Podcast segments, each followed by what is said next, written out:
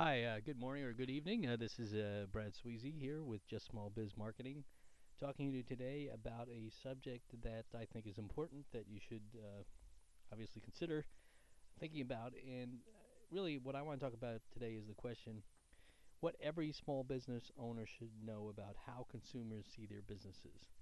Because we often are in our businesses all the time, we fail to realize sometimes how consumers or customers see our business.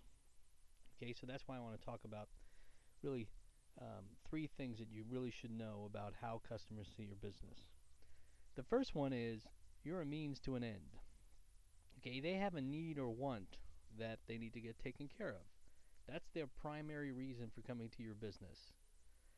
Okay, there may be secondary and, and uh, other reasons for them to come to your business, but fundamentally, they want to come to your business for something. You know, if if somebody wants coffee, they're coming to your business primarily to get coffee. If the coffee's bad, chances are they're not probably not going to come there, no matter how good everything else is. So you really want to make sure that you know that the consumer's need or want that is primary to them needs to be taken care of. And if you don't take care of that, all else will fail. The second thing uh, you need to be thinking about is one bad staff interaction can cost you thousands of dollars. And I'm going to use an example of one of my clients who went to a restaurant that she and her husband normally go to at least once a month. And when they're there, they normally spend about a $100 per couple. Okay, so it's not a, a cheap date by any means. Well, they went to this this uh, restaurant, and the waiter must be having a bad day, but the waiter failed to put their food order in, and then 30 minutes later told them that he had not put their food order in. So, as a result of that, that business, that restaurant, has lost a minimum of $1,200 a year from that one customer that was a loyal customer beforehand. Um, I, I should mention that the consumer also mentioned it to the manager who didn't seem to care. So you've got that loss. Let's say over three years, that's about a $3,600 loss. Not to mention the bad reviews that they left on Yelp, Google Plus, and TripAdvisor.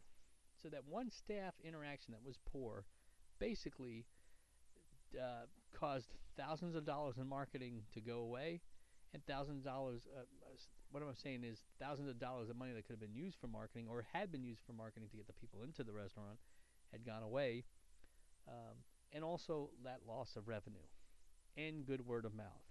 So that one bad staff interaction can really cause your business's positive attitude to go um, down, so to speak. And the third thing is, as soon as you, as a business, satisfy their need or want, a lot of times they don't think they need you or want you. So they may be starving for something. They may, um, or they might need a uh, their car worked on. They might need a car repair. As soon as their car is repaired, they don't give that car repair place a second thought because their car's running.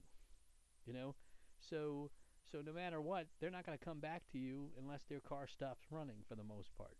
So what you have to do is keep that constant interaction with them at least once a month on an e-newsletter or a printed newsletter or something so that when they need you or want you, you're still at top of mind with them. Because if you don't continue to communicate with them, the next time something happens, they might not go to you because there might be an offer from a competitor of yours in the mail, in the email, on Facebook, on Google Ads, on the web, etc. So you really need to make sure that you're communicating with them um, because they aren't going to need you until that need or want comes back. So you just have to remember that. And and if you can communicate with them, especially if you're in a business that has a want, you know, something that offers something, you know, that they don't really need but they want it. So, you know, they'll go and buy that expensive cup of coffee, for example, because they really want it compared to um, their normal cup of coffee. So, these are the things that every small business owner should know about the consumers and how they see their businesses. And to review, you're a means to an end. If you don't satisfy that primary um, end or desire, they're not going to continue to do business with you. One bad staff in- interaction can cost you thousands. And finally, you have to communicate with them regularly because once you satisfy that need or want, they will stop thinking about you until that need or want comes back. And maybe if you communicate with them, especially if it's a business that has a want, they might come back to you more frequently. Okay, uh, that's great. If you need uh, marketing help or marketing consultation, uh, please give me a call at 321 613 8476 or email me at brad at justsmallbiz. small. That's J U S T S M A L L B I Z dot com. Have a good day.